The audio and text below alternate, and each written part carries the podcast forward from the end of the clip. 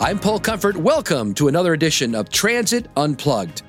On today's episode, we take you to Phoenix, Arizona, where I met with Scott Smith, the former CEO of the transit system there, Valley Metro. He served for five and a half years as CEO, and prior to that, he was the 38th mayor of Mesa, Arizona, and he was the president of the United States Conference of Mayors.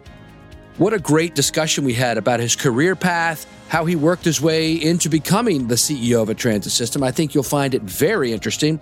We also talk about how he's able to garner public support for referendums to support light rail. On next week's episode, we meet with Jessica Mefford Miller, his successor. She and I took a ride on those light rail systems and talked about operating it, what the current challenges are, and the expansion plans coming up. We kick off today's episode, though, honoring the awful memorial of the assassination of the United States President John F. Kennedy 60 years ago this week in Dallas, Texas, where he was killed on November 22nd, the day this episode goes live. I asked Scott to reflect on that and what his call for public service meant to him as a young man and through his career on today's episode of Transit Unplugged. On this awful anniversary of the assassination of John F. Kennedy 60 years ago, November 22nd, 1963, uh, we remember the words uh, during his inauguration that President Kennedy kind of was a challenge, Scott, to I think all of us uh, and to generations to come, which was ask not what your country can do for you, but ask what you can do for your country. Scott Smith, you've spent a lot of your career serving your country as a mayor, as a president of the U.S. Council of Mayors, uh, and then also as CEO of Valley Metro. What does that quote mean to you? Well, the quote to me sort of defines what our responsibilities are as Americans, as member of our communities, uh, and to remember why we are where we are, where we are. I, I obviously remember, I'm old enough to remember the, the assassination. I think I was in second grade. But more importantly, it was my mother's birthday. Oh, wow. And uh, my father was a superintendent of schools for many years, over 35 years. And so uh, being in the public service mode has always been second nature. He was also in the military, part of the greatest generation. And our household was just always talking about our, our, our duty. Duty was a big word, responsibility, blessings, giving back. And, and I think that, that what President Kennedy said struck a chord because it synthesized in a few short words what what has been have been written in books and sermons and everything. It's very simple, straightforward, and and very soft yet profound. We have a responsibility in this country because we we take for granted our many blessings that we enjoy, the many advantages and opportunities, regardless of where you are and what you think you have more opportunities. And having lived outside the US for several years, I can tell you that, that we are still unique. And that uniqueness came at a price and it also comes with a lot of responsibility. And every time I hear that, I remember that day, that fateful day, because like I said, it was my mom's birthday. But I also, it reminds me what my parents and what my community has, has encouraged and taught me all along. And that is we have a responsibility to serve. What they didn't say is that, as President Kennedy said, if you if you give to your country, the return is is multiple. It's you don't get a one for one return. I've I've experienced in my time in public service that whenever I give that, uh, the rewards I receive, and they're not financial rewards, the rewards I receive from working with my my community fellow community members, others is, is just incredible. And so I I always take I always love that comment I've, I've, with the whole generation of people that was changed by that comment. But it also confirmed to me what, what I was already being taught. And that's why it's meant so much to me. And just briefly, for a young person today contemplating a career in public service, what would you say to them? I would say just do it. There are things that are hard to explain that, that come to you from serving the public. There are opportunities you get that you will not get anywhere else in business, in, in the private sector. Uh, there are rewards that you will not glean anywhere else but public service. Uh, and, and I would, I would seriously, I tell people seriously consider, uh, a career, a path, whatever it is to, to serve your community, serve your, your, your, your, your country, because number one, I, I do believe in duty, but number two, it's worth it. It's worth it in ways that you'll you'll never learn until you actually do it, and then you'll say, "Wow, it's great." Well, thank you for your service, Scott. Thank you, Paul. Excited to be here with Scott Smith in Phoenix, your hometown. My hometown. Uh, and uh, thanks for being on the podcast. Well, thanks for having me, Paul. Yeah. So Scott and I are old pals from when we were both CEOs of transit systems, me in Baltimore, he here in Phoenix. But Scott, you've got an amazing background that I just want to start off with. You were the 38th mayor of Mesa, Arizona between 2008 and 2014. And then you resigned to run for the governor of Arizona. Crazy, wasn't it? that was exciting, man. In 2013 and 14, when you were president of the United States Conference of Mayors. Dude, you're the man. And then uh, you were president of Great Western Homes and K. Nane Homes, and you served as CEO of Valley Metro for five and a half years, which is a feat in itself these days. Uh, and when you retired, hard time keeping a job anywhere. and then you retired at the end of 2022. And we're actually, uh, while we're here, we're going to be talking to Jessica Mefford Miller, your uh, successor, who's great. Uh, and she's going to show us a lot of the stuff that you built and what she's been doing since she got here. So, exciting times. Yeah, it is.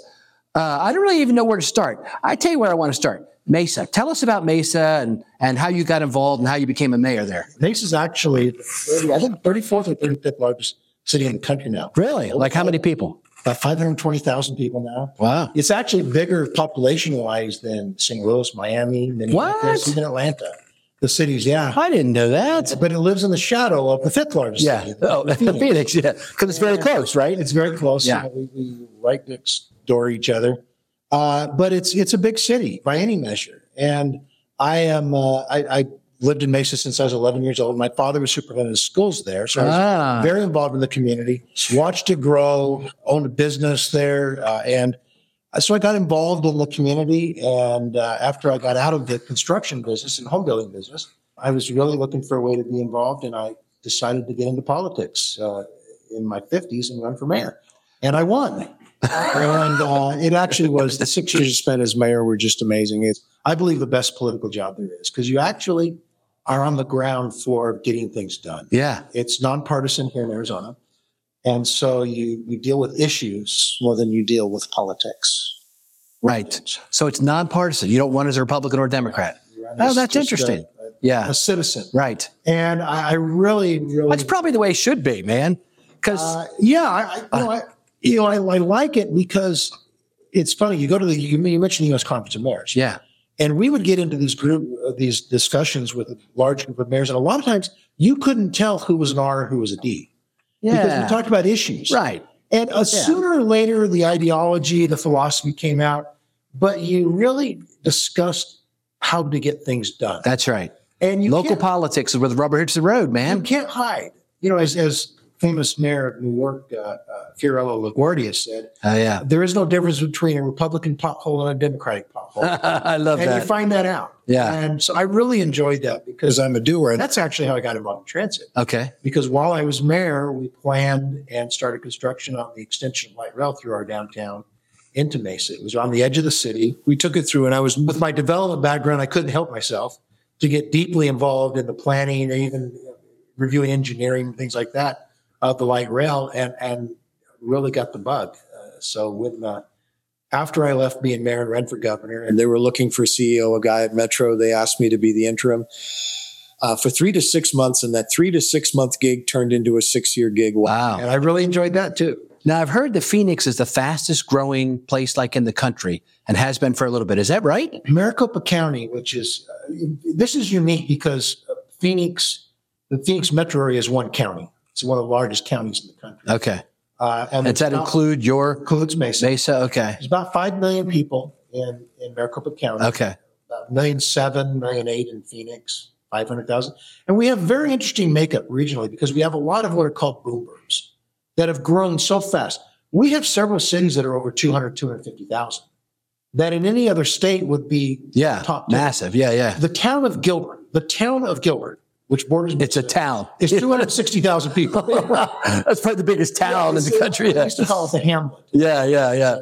And, and so it's it, it's created this. Our growth has created a lot of challenges. Yeah. But boy, if you want to come from anywhere, and we have people from everywhere and anywhere. Everybody wants to come here. It's Everyone warm. wants to come here, even though it's hotter than you know what. Yeah, yeah.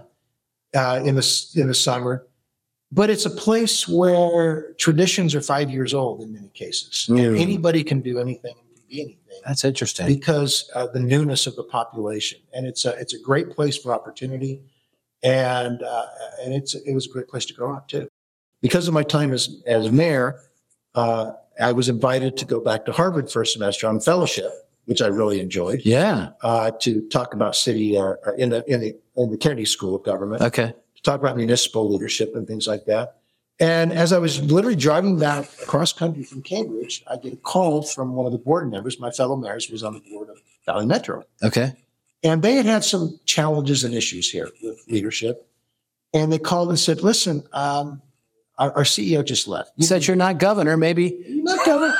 We're- we know you're coming. We don't know what you're coming back to. Our guess is you're absolutely unemployed. Okay.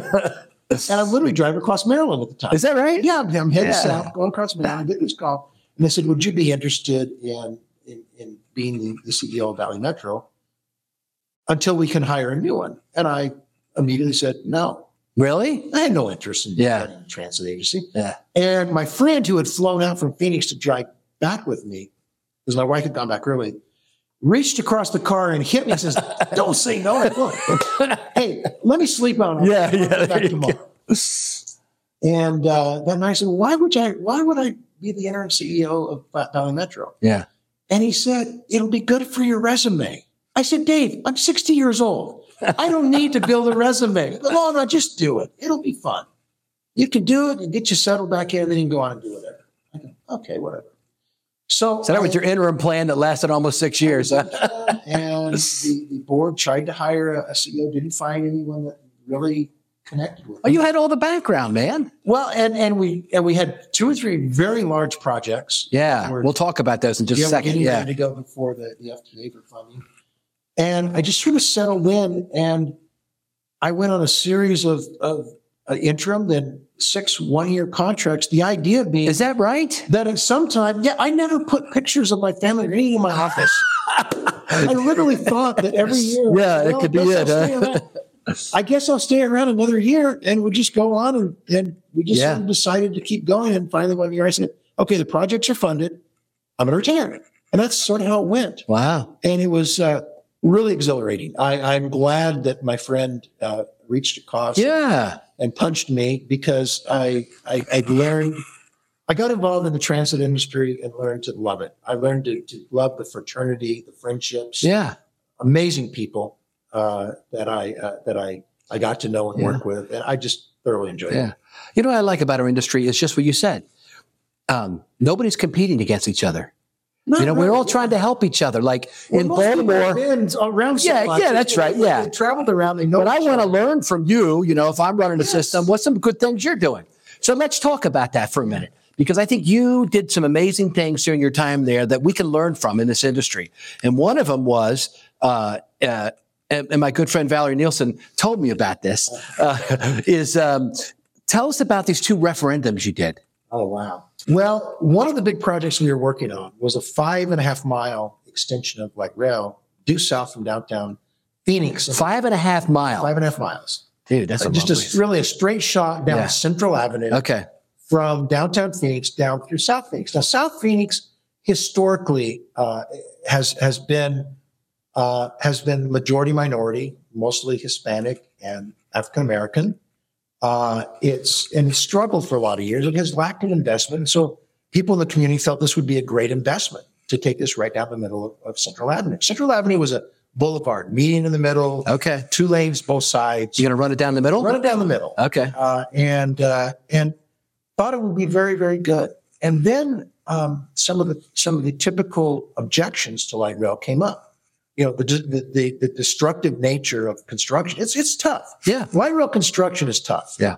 And and a lot of concerns, especially the small businesses along the, the route. A lot of the places who, who felt it would be displacing uh, uh, communities of interest.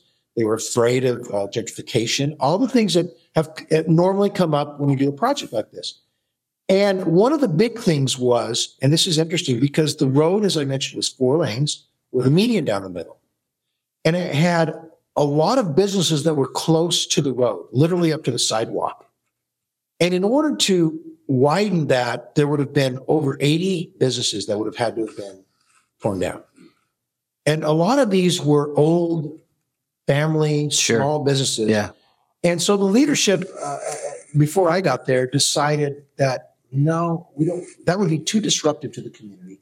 And in order to maintain those businesses and those buildings, again, they decided to widen as much as they could, but not to touch the buildings, which meant that for most of the route, they would go down to a very wide two lanes, two lanes, bike lane, parking, but they didn't have enough room for four lanes along the entire route. Okay. So of course that got uh, the ire and the attention. A lot of people said, wait a second, you're going to go from two, four lanes to two lanes? Yeah. That's going to destroy us. Yes. And studies showed that it wouldn't do that, but there were disagreement. And finally, a group of people was so upset that they formed a group called Four Lanes or No Trains. In other words, you either give us four lanes or don't do light rail. Yeah. That's interesting. Four lanes, no trains. And they got enough. And they joined with some conservative groups who don't like rail. Spending money on transit, right? Yeah. And so it was a very interesting mix, mostly liberal Democrat, but uh, but residents of that community who felt they would be disproportionately affected, and conservative groups who wanted to take an aim at, at rail transit funding, especially of rail transit, Okay. got together and collected enough signatures to put a uh, an issue on the ballot. And the interesting thing is, is that Phoenix has an existing transit tax or transportation tax. And a good portion of that was being used to build the light rail. So what the opponents did was for the first time in US history, they had an up or down on, on rail. And it wasn't, it wasn't just to delay this project. It was, we're going to put into, into, um, uh, ordinance that the city of Phoenix could not spend one penny on any rail project anywhere in the city. And we're going to take that money and we're going to redirect it to fix potholes and streets. I mean, that's a pretty, that's a pretty compelling argument. I mean, you've got one line, and we had a couple of other lines inside the city of Phoenix. We have a rail outside the city of Phoenix. But if you're not building rail in Phoenix, it doesn't make any sense. It doesn't connect. So this would have killed the expansion of light rail program in Metro Phoenix because Phoenix is literally in the center of, Right. of the city, of the metro area. Uh, and it went to a vote and an amazing thing happened. And you see, you would expect people who live 10 miles away to not care about light rail, not in their community. Hey, what, wait, you're going to take that money? You're going to fix the street in front of my house? And well, we were very, very afraid. We ran a ca- campaign though to talk about the history of light rail. Light rail's fairly new, only opened in 2008 Okay. in Metro Phoenix, so relatively new. And what we found was that people have not only accepted light rail, but they, they love light rail. I went to a vote. Everyone's afraid uh, uh, that it literally could pass. It was defeated in all but two precincts in the entire city. Their effort to stop it was defeated. The effort to Yeah. stop was, and it, it was defeated 65 35. It wasn't even close Wow. in solid Republican districts, in solid Democratic districts, didn't matter. It, the, the only thing that was different was the, the margin of victory. Only two precincts uh, did it not pass, and those were two that were in Southeast right along the Light Rail. Okay, where yeah. A lot of the activists were. Right. And even then, it was like 50.1 to 49. Really? So, what was the secret? Uh, do you I- think? I, think telling the story and just talking openly and honestly. We said, listen, we get it. We know that, that, that businesses will be harmed by construction, but this is a generational investment. This is not for the next five years. Yeah. It literally is for the next five, six generations. And when you make those kind of investments to get some building, yes, there, there- there is pain. We're not going to deny that. We're doing the very best we can with programs, with assistance to help those businesses. And we look and see how this investment in transit, and especially in light rail, has changed our community. People can see that.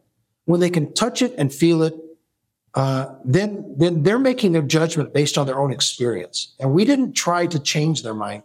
We just tried to confirm that this investment we've made, this hundreds of millions of dollars that we had put in locally, in addition to the federal money, has been worth it. And, uh, and we talked openly about, about the problems that we always have. Nothing's perfect. Right. We didn't deny the challenges and the issues, but we just talked about the, the, the, that it's an investment that's worth it and that in the long run will continue to benefit our city. And the voters agreed. And what's happened since then? Uh, the construction continues. Uh, that line is going to be, uh, it's, this was in 2019. So it was Oh. early in the, uh, Okay. it was before construction actually really started. So they're in the, fi- they will be in the final stages. It'll be finished the end of this year and, and testing here open up in early, uh, early 2025. That's something. And uh, tell us, there's some other stuff going on with light rail, right? You had a Gilbert Road extension to Mesa and accessibility enhanced rail station at 50th and Washington, and you got $530 million in a federal grant. The reason why I stuck around for six years is we had four major, pro- five major projects going on. Okay. time. And, you know, as, as with my development background and the Oh, yeah. love for transit, I was Yeah. a kid a store.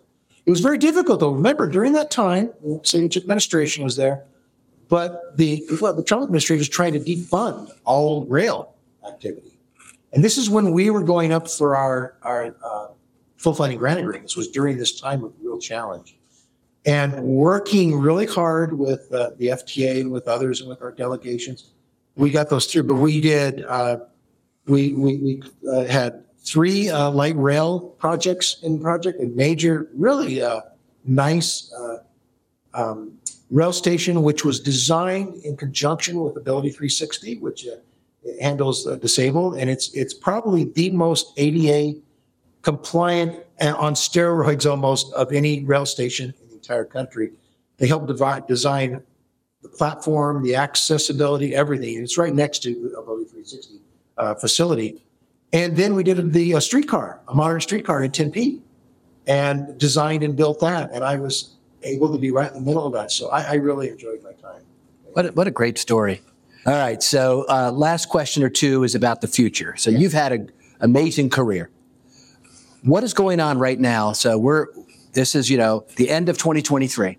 Uh, transit systems across the country are still struggling to re- rebound from their riderships losses. Give us some wisdom or perspective. I, I do have perspective. okay, give us perspective. don't Yeah. really have a whole lot of wisdom. I, I think transit, especially rail transit, is, is at a real crossroads. And I was talking about this before I left and before the pandemic and everything, because it's a double whammy. First of all, uh, we still haven't, we still don't know where transit is headed uh, in the new workforce in the new future. I, I don't know whether or to what level transit will recover because lifestyles have changed so Yeah. much Yeah. uh, and the workplace has changed so much. And I've talked to friends who run companies, and they're talking about how absolutely difficult it is to get back to a five day work week. And some Yep. of them, they say we have a three day work week and we don't enforce it because we can't. Uh, you know, you look, you hear stuff like that, and you wonder what that bodes for transit. The real thing, though, that I think was a threat even before the pandemic was the, the spiraling costs to build transit systems. Yeah. Uh, and I said this at one time at an APTA conference. I said, I, I'm really worried that we are pricing ourselves out of business. Uh, it it didn't go over very well. I had a, two or three people come up and say, How can you be so negative? Yeah. I think it's true. When you look at what it costs for us to build a mile of, especially rail, uh, BRT, um, when you combine that was a, that is a, a a problem by itself. When you combine that with the uncertainty of transit in the future and even a lesser transit ridership, I think there's problems that people in the industry are not talking openly and honestly about. I think the cost of, of, of developing projects is is maybe the bigger problem. And you've got a great background in that because you spent a career in building things. career. Yeah. And I know that there's ways to do things. I think we over. Why don't we make you czar of building transit a little more cheaply in America? When I look at what, when I look at Paris and look what they what they spent when they expanded, I, I can't remember if this is right or not. They expanded their underground, and I think they built like 10, 15 miles in their underground, and it costs less than the two miles to expand the subway itself. Yeah, yeah, New York yeah. City. And now, I now France is yeah. not exactly a Yeah. labor. Right, right, yes. Uh, you know, they, they had much more strict, but they did it less than we did. I think I think we have to really look at how we're engineering projects. I mean, if if there was a nuclear explosion in Phoenix, I want to be standing on one of our platforms. It's that strong. Those Yeah. things are engineered so well, Yeah. over-engineered, you might say. Uh, you know, the thing that, that, for example, on our South Central extension, we spent almost a half a billion dollars moving utilities. I, I, I will guarantee you that in, that that's not sustainable. No. We've got to figure out a way All right. I'm nominating you. Nuria, are you listening? We've got to have a way to, to allow things, uh, tracks to be built on top of things and make it work. That's what they do in other places because the costs are gonna are just gonna push up, and that's uh, that's where I think is one of our biggest challenges. And and nobody's really talking honestly about that, openly. Yeah. Maybe honestly, but Yeah. openly about that. Yeah. That's great. Very good. Well, thank you Thanks for for sharing with us, yeah, some of the uh, background and history and some lessons we can learn. And uh, I hope you stay involved. You've got a lot of wisdom and experience that you can give. I hope I hope I'm allowed to stay involved Yeah. and I get invited to stay because I, as you can tell, I have a lot of strong feelings. Some of them are completely full of it. Some of them, though, I think are sort of on on uh, on the on the on spot on the spot. Yes, I would think so. Thanks you so much for allowing me to uh, to talk to you. Absolutely. Thanks again, brother. Hi, this is Tris Hussey, editor of Transit Unplugged. And I was, I've been listening to Scott's story about this landslide victory or loss on the LRT ballot measure, because I think this might be the only time a ballot measure failing is actually good for transit. So I thought I'd take a moment to ask a, our regular contributor, Elea Carey, what she thought worked and other transit agencies could learn from this. Hey, Elea, how's it going?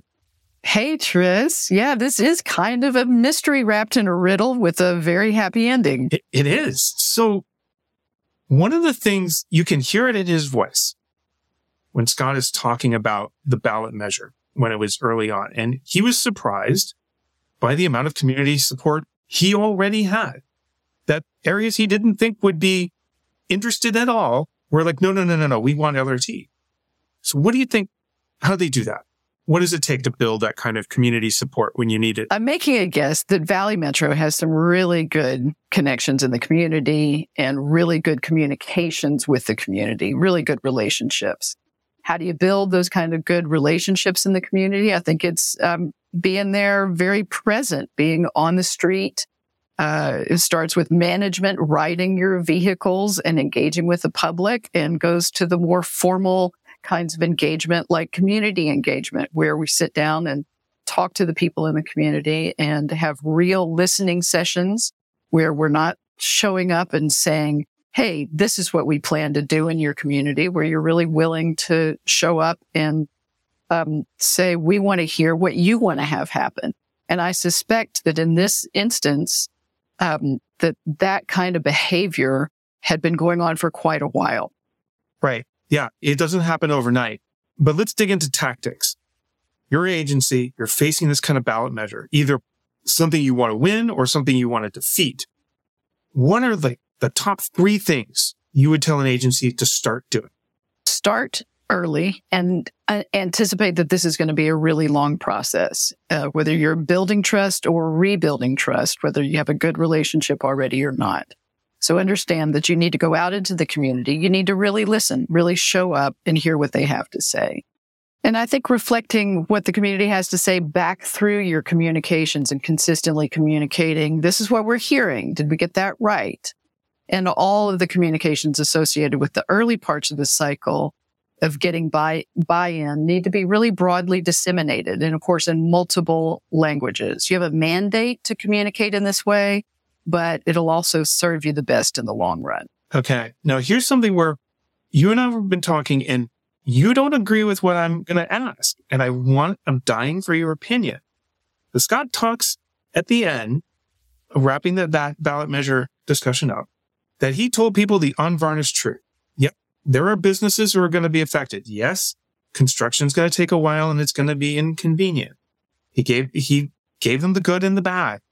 I'm not sure if I were him and he was like, and we were in the, before the ballot measure failed, I would really be that open. But you disagree with me. Why? Yeah, I think that's where the trust is built is being open that way and being really willing to show up, show up without an agenda, show up and say, and, and you know, that takes a lot of courage to do that, especially when you have big plans and uh, you're thinking generations in advance, but show up and be willing to listen to what people have to say, be willing to change your plans along the way based on what you hear. And I think when people sense that, they um, start to build a lot more trust. And when that trust is there, people can say, okay, I'm starting to get it. It's not a five year plan. It's a five generation plan. I understand. I, I'm willing to put my trust in you for five generations that this is going to serve the betterment of the community in the long run. Oh, that's great. You, you wrapped it up really well. Elea, as always, thank you for being a regular contributor to Transit Unplugged. Elea Carey, you can find her on LinkedIn her name is spelled E L E A C A R E Y. Thanks, Tris. Hi, this is Tris Hussey, editor of Transit Unplugged. Thank you for listening to this week's episode, and a special thanks to our guest, Scott Smith, former CEO of Valley Metro. Now, coming up next week on the show, we're sticking with Valley Metro, and Paul is talking with the current CEO, Jessica Mefford Miller. We're going to find out where the LRT is now and what the plans for the future are. If you're really getting into Valley Metro and interested in Phoenix, Arizona, well, we have a treat for you. Coming up in January 2024, Phoenix and Valley Metro are the features of Transit Unplugged TV, so watch for that on YouTube. While you're listening to the show, to ask you a favor. Please take a moment and rate and review Transit Unplugged wherever you listen to podcasts. Rating and reviewing the show helps other people find Transit Unplugged and become part of our transit enthusiast community. If you have a question, comment, or would like to be a guest on the show, feel free to email us at info at transitunplugged.com. Transit Unplugged is brought to you by Modaxo. At Modaxo, we're passionate about moving the world's people. And at Transit Unplugged, we're passionate about telling those stories. So until next week, ride safe and ride happy.